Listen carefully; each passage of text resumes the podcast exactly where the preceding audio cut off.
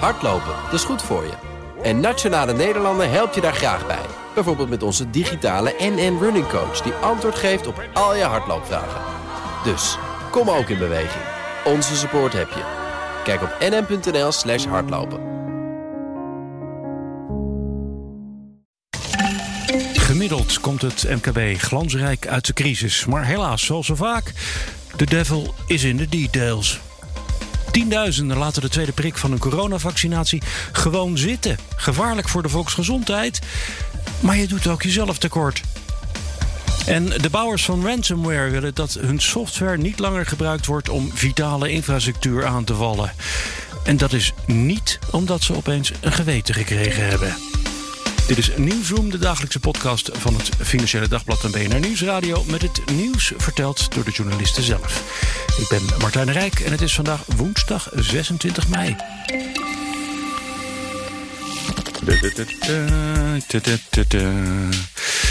Voordat we beginnen, eerst nog eventjes dit. Deze podcast wordt mogelijk gemaakt door Unipartners.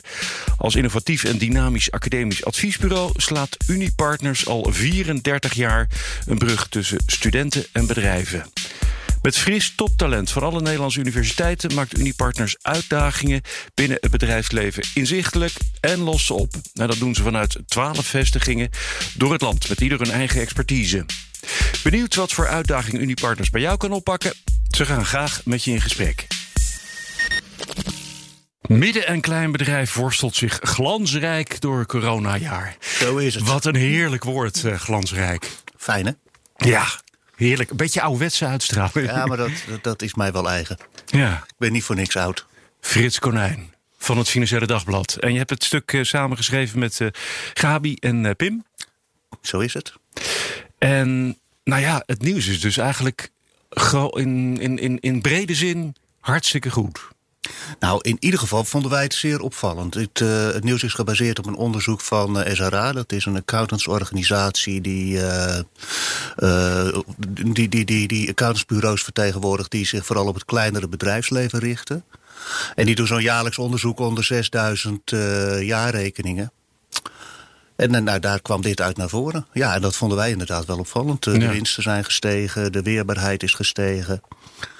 Bravo, MKB. Ja, eh, helemaal niks aan de hand. Eh corona, Ah, dat, is, dat, is, gehoord. dat is natuurlijk te makkelijk gezegd. De, de, de, de onderlinge verschillen zijn wel erg groot. Uh-huh. Bedoel, Waar het in de zakelijke dienstverlening erg goed gaat... in bepaalde Ja. delen van de detailhandel erg goed... heeft de horeca het natuurlijk wel heel erg zwaar. Ja, maar voordat we aan, naar de, zeg maar de uitzonderingen eh, gaan kijken, eerst eventjes het brede plaatje. Hoe, hoe hebben bedrijven dat nou voor elkaar gekregen om ondanks die tegenwind, want ja, dat was het in ieder geval, eh, ondanks die tegenwind het toch nog goed te doen? Ja, ik, ik vind het onvoorstelbare weerbaarheid en flexibiliteit die ze aan de dag hebben gelegd. Ze hebben dus heel snel ingeweten te spelen op de nieuwe omstandigheden. En eh, nou, flink eh, de investeringen teruggedraaid, eh, be- bezuinigd. eh, ze werden ook geholpen door de overheidssteun in zaken deze natuurlijk. Nee, ja, van dat soort dingen die hebben ze heel snel doorgevoerd. Ja, ik lees eh, ondernemers hielden de hand op de knip, bespaarden fors, benutten de overheidssteun en wisten in te spelen op de veranderende omstandigheden. Ik zie ze echt met zo'n cape zeg maar door, het, eh, door de economie eh, razen. Zo'n superman. Zo'n Superman eh, gevoel, ja. Ja. Ja, dat soort beelden die, die heb ik ook wel eh, voor ogen gehad. Ja, nee, ik, ik, ik, ik, eh, was echt eh, vol bewondering voor de prestaties. En dan nu het, het slechte nieuws. Want ja, we weten natuurlijk allemaal dat er ZZP'ers zijn die nou ja, bijvoorbeeld helemaal niet in dit soort getallen terugkomen. En dat de horeca het zwaar heeft. En ja.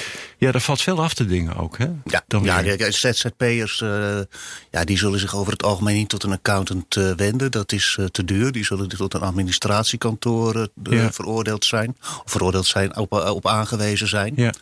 Ja, en die worden niet vertegenwoordigd door de SRA. Dus dat soort gegevens zitten niet in dit onderzoek. Eh, Daar heb je gelijk in. Dat is inderdaad een belangrijke kanttekening. En dat zijn vaak vooral de kleinere, nog kleinere ondernemers. ZZP'ers inderdaad. Nou ja, en natuurlijk de verschillen tussen de diverse sectoren. Plus ook nog eens een keertje grote verschillen in de sectoren zelf. Ja, één zo'n sector waar we allemaal natuurlijk eh, wel van weten dat, het, eh, eh, dat ze het zwaar hebben, dat is de horeca. Nou nee, ja. dat, dat klopt. En, maar dan ook binnen de horeca heb je nog grote verschillen. Bedrijven die zich al op de.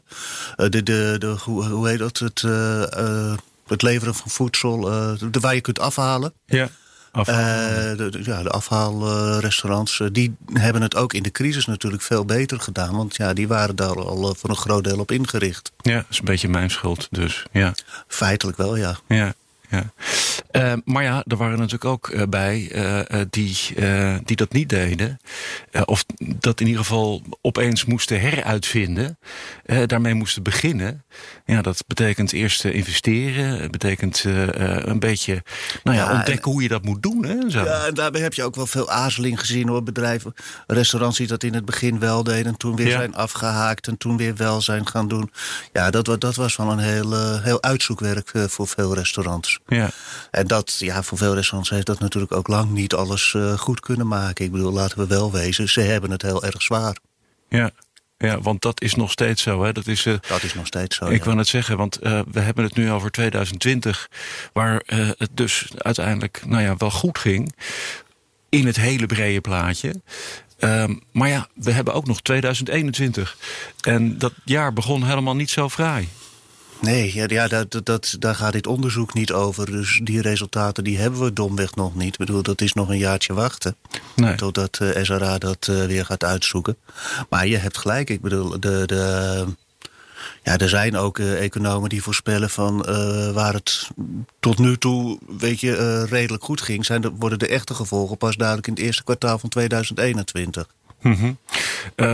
en, en, en dan blijkt opeens dat al die winsten alweer verdwenen zijn... en dat uh, de meeste bedrijven aan de rand van de afgrond staan? Of? Nou, dat, dat weet ik niet. Nee. Daar, daar hebben we cijfers voor nodig en die hebben we domweg nog niet. Nee, maar dat het in ieder maar geval... Maar dat zijn wel geluiden die je hoort. Of nee, ja. je overdrijft iets natuurlijk, maar... Ja.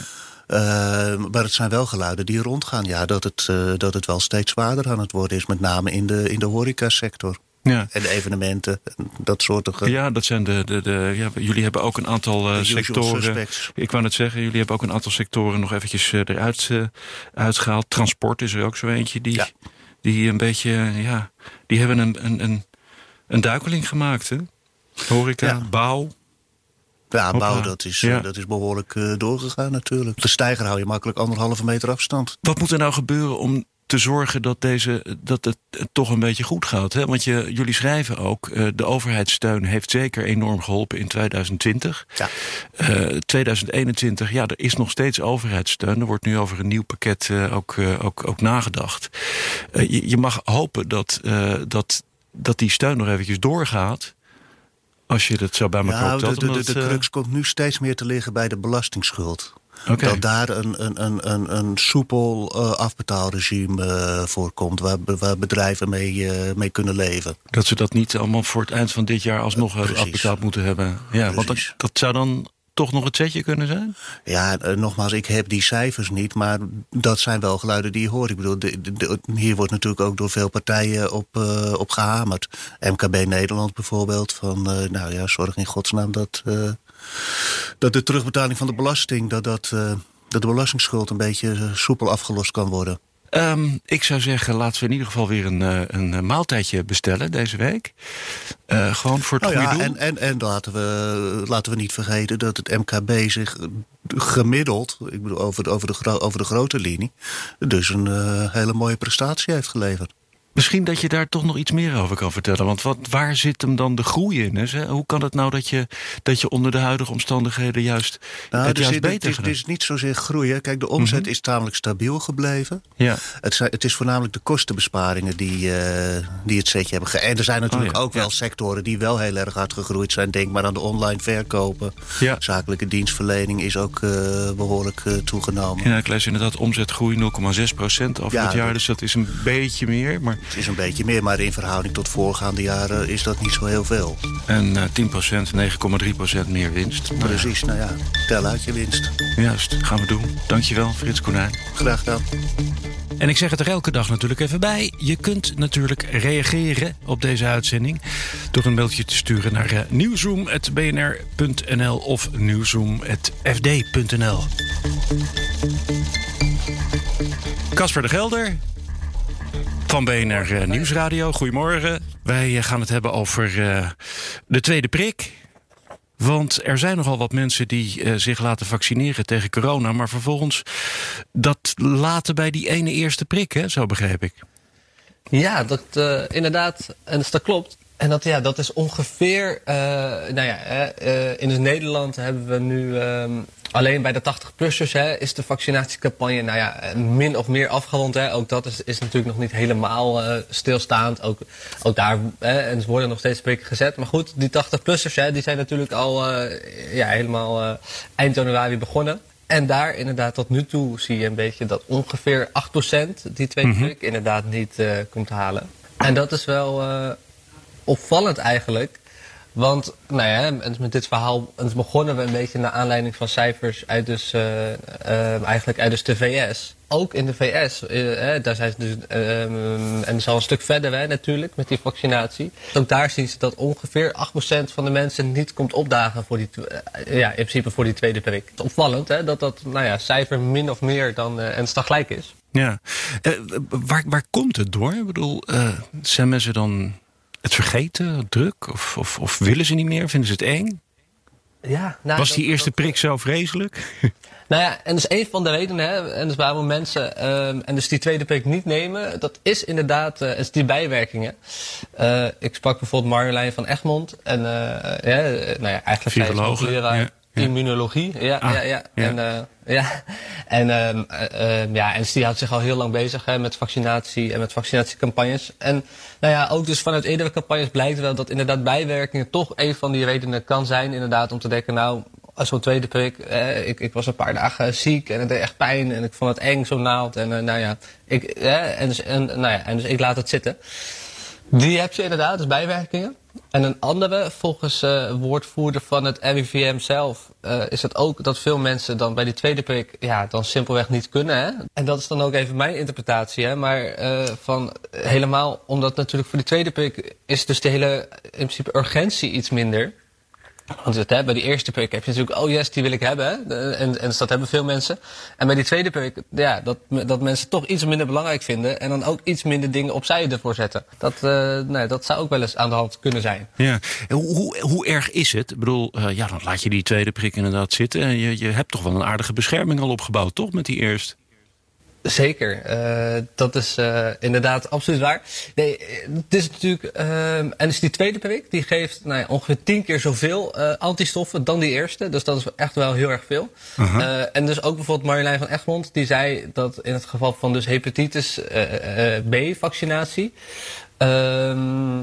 Daarbij is het met één prik ben je één jaar beschermd en met twee prikken ben je 30 jaar beschermd. Oké. Okay. Dat is natuurlijk onzeker hè, ja. of dat bij corona-vaccin ook zo is. Want, ja, want, ja, en we zijn nog maar een half jaartje bezig. Ja. Maar het is wel aannemelijk dat, dat, hè, dat, dat, dat, dat en, en zit ook dus die tweede prik wel zorgt voor veel langere bescherming. Ja. Dus of dat nou vijf jaar is of, of, uh, of, of één jaar of tien jaar, hè, dat weten we gewoon nog niet. Zover zijn we nog niet. Maar in elk geval veel meer. Ja. Dus maar, dat maar, is wel... Ja. Maar ja, dat betekent wel dat het ook voor jou als individu uh, die uh, denkt van nou laat maar zitten die tweede. Dat is niet zo slim. Misschien toch maar even doen dan.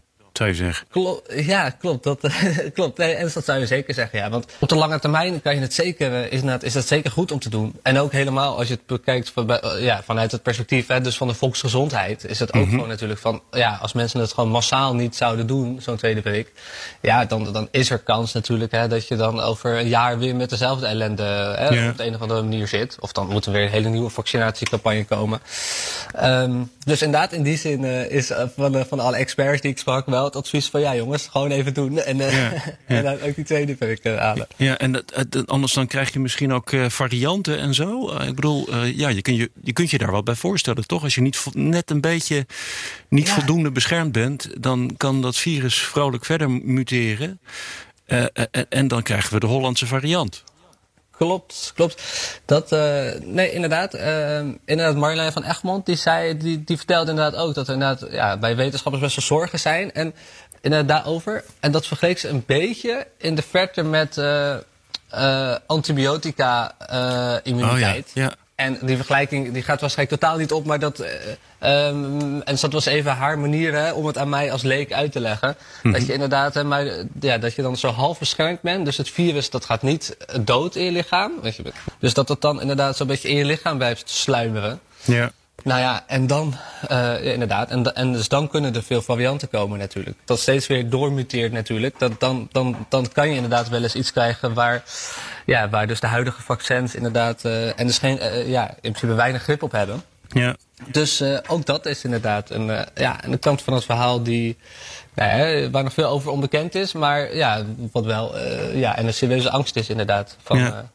Nou, van de wetenschappers. kan ik me voorstellen dat een hoop mensen denken van... ach jongens, ik heb mijn prik binnen, dan heb ik straks ook een coronapaspoort. De vakantie is gered en het zal verder wel.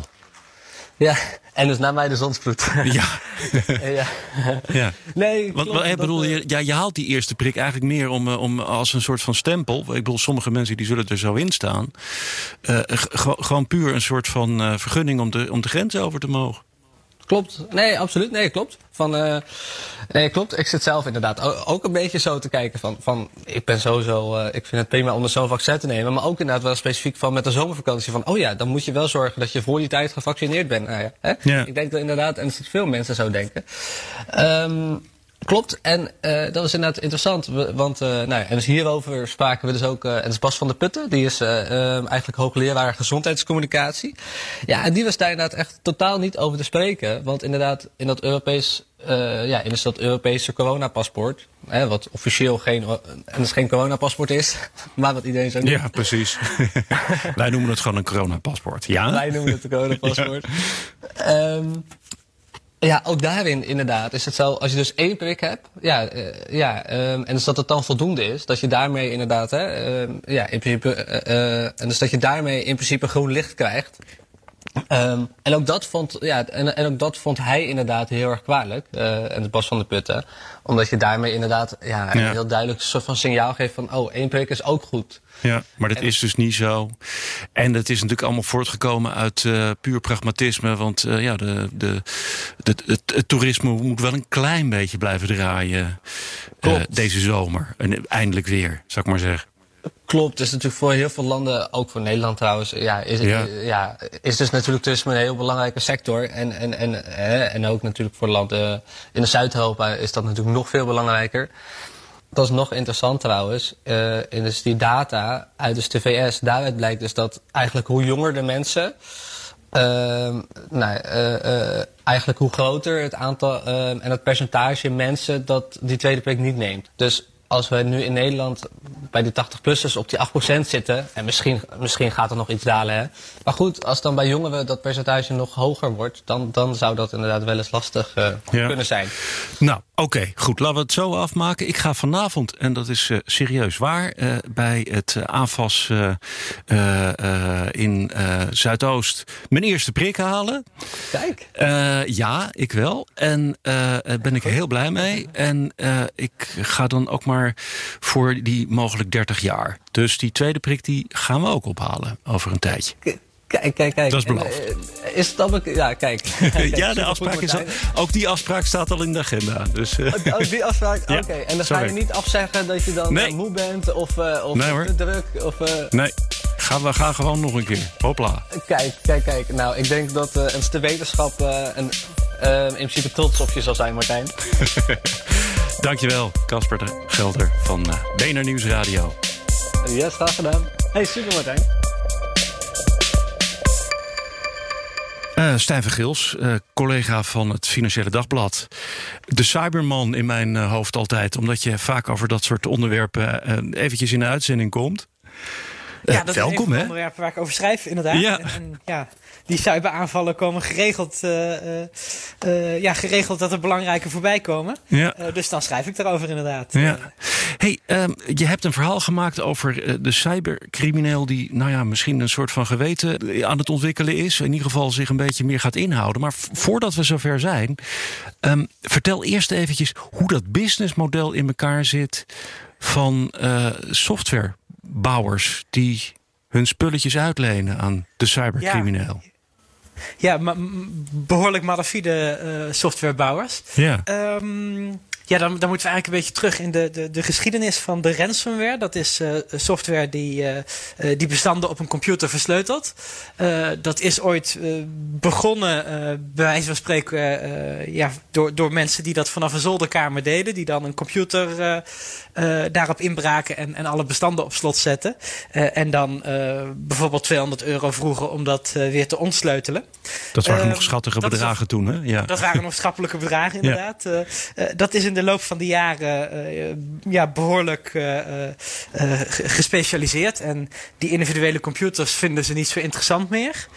Maar in plaats daarvan worden hele computernetwerken platgelegd. En, en wordt niet uh, 200 euro gevraagd, maar 5 miljoen of, of, of zelfs een enkele keer tientallen miljoenen. Mm -hmm. En nu heb je ja, criminelen die heel goed zijn in het, het, het, het, maken van software die de versleuteling doet. je hebt andere criminelen die heel goed zijn in het. Uh, vinden van kwetsbaarheden. Mm -hmm. uh, ja, en wat je eigenlijk, zoals in de gewone economie. Uh, Gewoon arbeidsverdeling, hè? Ja. Uh, ja, dat, dat, dat iedereen zich specialiseert en, en dat, uh, ja, dat het een soort van diensteconomie geworden is. En, en dat zie je in, in de cybercriminaliteit heel erg.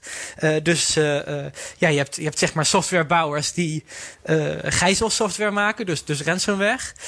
maar je hebt ook weer ja, criminelen die, die zich specifiek op de kwetsbaarheden le, le, richten.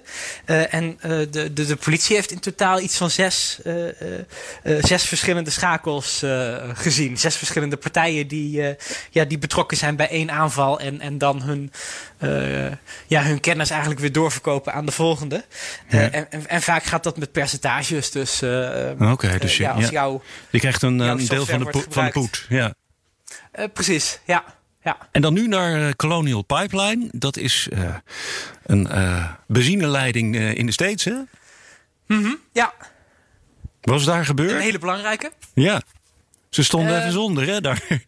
Die, die, uh, die, ja, die, die pijplijn van, uh, ja, van vele honderden kilometers, duizenden kilometers, die ja, heeft een, een aantal dagen echt helemaal stilgelegen.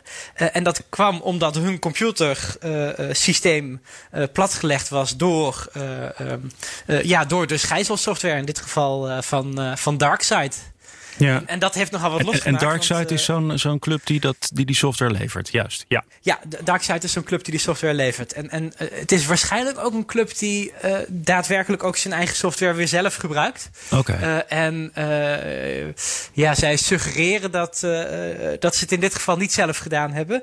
dat kun je ook weer niet helemaal uitsluiten. Nee, maar die hebben dat gedaan. En toen is er zo hier en daar wel iemand boos geworden. Volgens mij heeft ook Biden zich er inmiddels al in, uh, in geroerd. Uh, ja, nee, dat is exact wat er gebeurd is. Uh, uh, Colonial Pipeline zelf heeft eigenlijk vrij, vrij snel betaald. Um, uh, om, om daar weer vanaf te komen. Maar vervolgens moesten die bestanden weer ontsleuteld worden. En dat duurde heel lang. Dat, dat is eigenlijk, ja, dat kwam in eerste instantie niet, niet zo naar buiten. Maar, Slechte dat, service. Dat gegaan is. en ja. Uh, ja, dat heeft ervoor gezorgd dat, uh, dat een heel deel van de VS een paar dagen zonder brandstof zat. Uh, en dat heeft onder andere Biden heel boos gemaakt. en die heeft gezegd van ja, we gaan politieke druk uitoefenen op, op Rusland, waar veel van die groepen vandaan komen. dat, dat zij meer, meer moeten gaan doen aan, aan de handhaving daar. Nou, of dat zoveel indruk maakt, dat is de vraag. Maar hij heeft ook gezegd van ja, onze eigen inlichtingendiensten zouden wel eens kunnen gaan terughacken. Dus die zouden het netwerk van, uh, ja, van die criminelen wel plat kunnen leggen. Maar kun je dan ook bij hun uh, geld komen, om maar eens wat te noemen? Uh, dat zou kunnen. Ja, of dat gebeurd is, dat is de vraag. wat we in ieder geval wel zeker kunnen stellen, is. Um, dat uh, uh, ja, een hoop bitcoins van, uh, van Darkside, die groep, mm -hmm. dat die ineens zijn overgemaakt naar een onbekend bit bitcoin adres. en het zou best kunnen dat, ja, dat de Amerikaanse inlichtingendiensten daar, daarachter zitten en dat ze als het ware die bitcoins in beslag genomen hebben.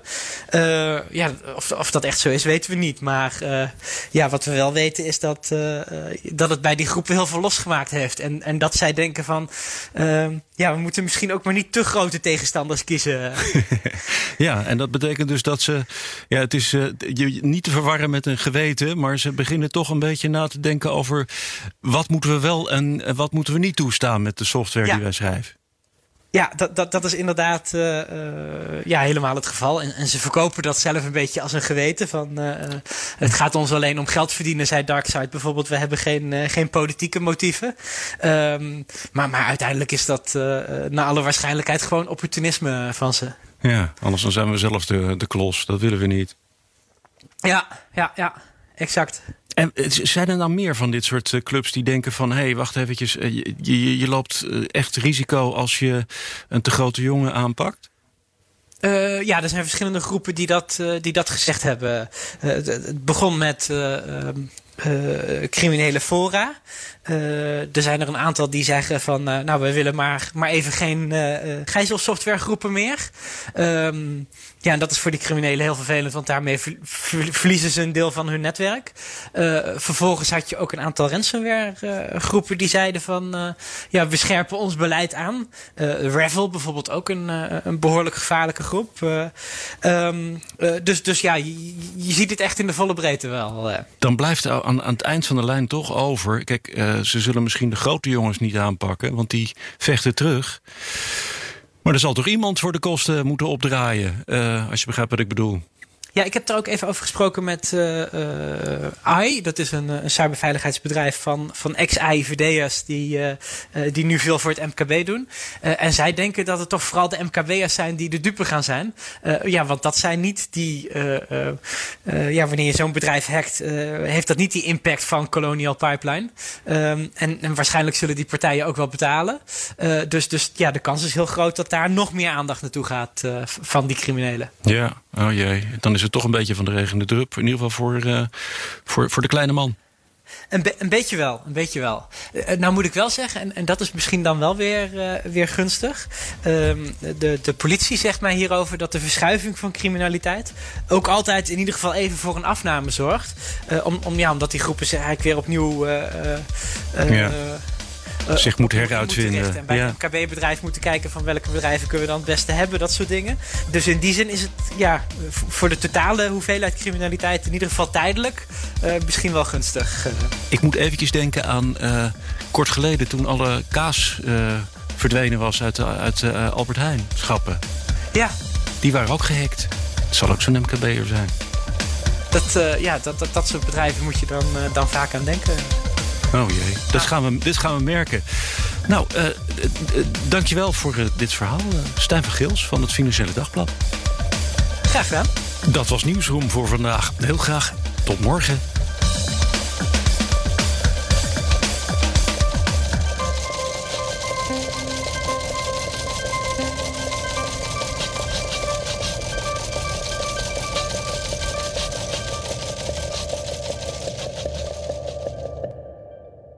Business Booster. Hey ondernemer, KPN heeft nu Business Boosters. Deals die jouw bedrijf echt vooruit helpen. Zoals nu, zakelijk tv en internet, inclusief narrowcasting... de eerste 9 maanden voor maar 30 euro per maand. Beleef het EK samen met je klanten in de hoogste kwaliteit.